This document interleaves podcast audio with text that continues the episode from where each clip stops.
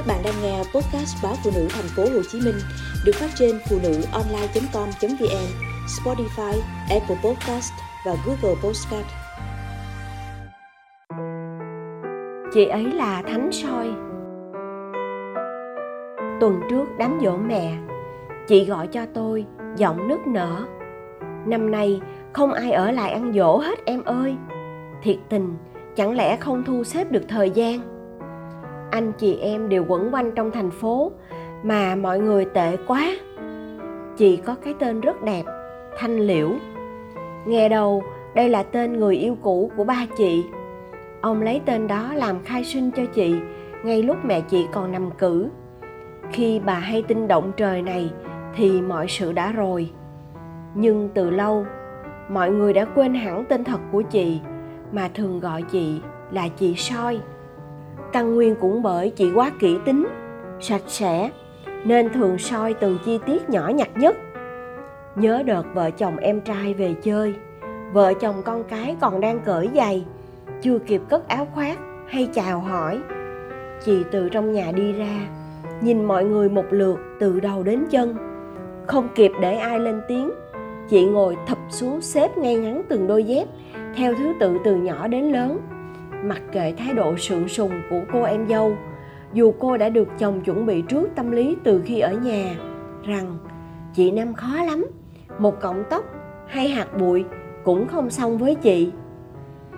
Nhà chỉ có cây chổi quét, hoàn toàn không xài ki hốt rác vì dơ, nhìn thấy toàn vi trùng. Cũng không được để bất kỳ mẫu rác nào, dù chỉ là giấy gói bánh mì hay khăn giấy trong nhà. Nếu không chị sẽ nhắc nhẹ, hoặc đi qua đi lại xăm soi. Rồi thì ngứa mắt quá, thì đích thân chị sẽ trực tiếp đem đi bỏ.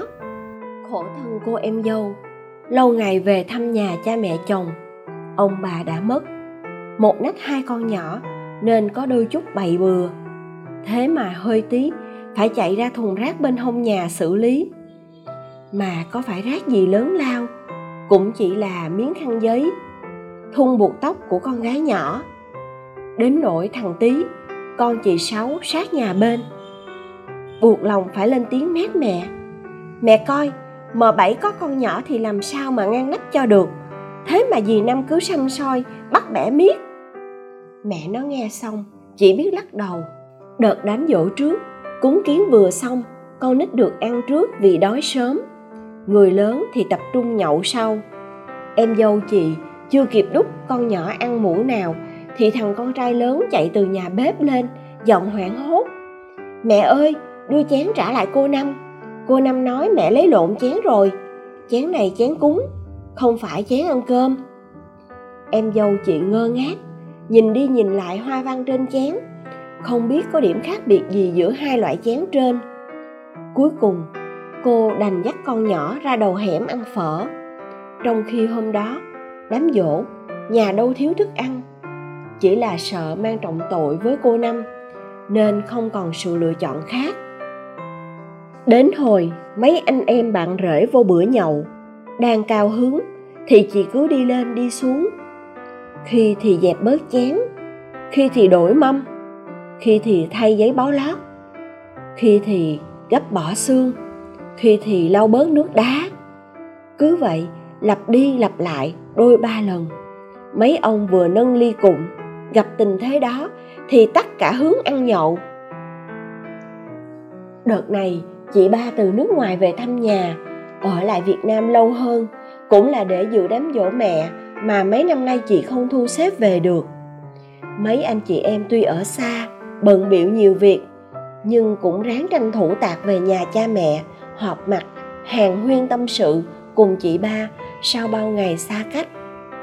Ngày đầu mấy ngày đầu, mọi người tập trung ăn uống hát hò khá vui. Duy chỉ có một người vui hổng nổi. Tàn tiệc, mọi người cũng súng lại phụ dọn dẹp, rửa chén, lau nhà. Nhưng khi ai về nhà nấy, thì chị soi lại.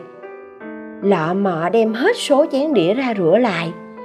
Vì chỉ có chị làm, thì chị mới yên tâm. Xong rồi, chị than trời trách đất rằng cả ngày đã hì hục dọn dẹp nhà cửa, mệt muốn đuối cả người, mà không ai biết thương chị, rằng chỉ biết bày bừa, ăn nhậu là giỏi. Chiều hôm sau, thằng út gọi cho chị ba, hẹn tối vợ chồng sẽ mua vịt quay qua ăn tối.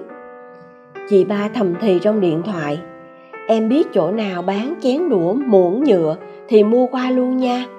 Khỏi xài đồ ở nhà, mắc công chị năm dọn dẹp chị sáu sát bên nhà nghe được, thầm nghĩ, ăn ở nhà đã khó khăn vậy rồi, vài bữa nữa tới đám dỗ thì tính sao ta? Mấy năm chị ba mới về thăm nhà, việc họp mặt mấy khi có dịp. Thôi thì kéo cả nhà ra ngoài, ăn hết cho xong. Tha hồ hàng huyên tâm sự, khỏi sợ ảnh hưởng đến ai.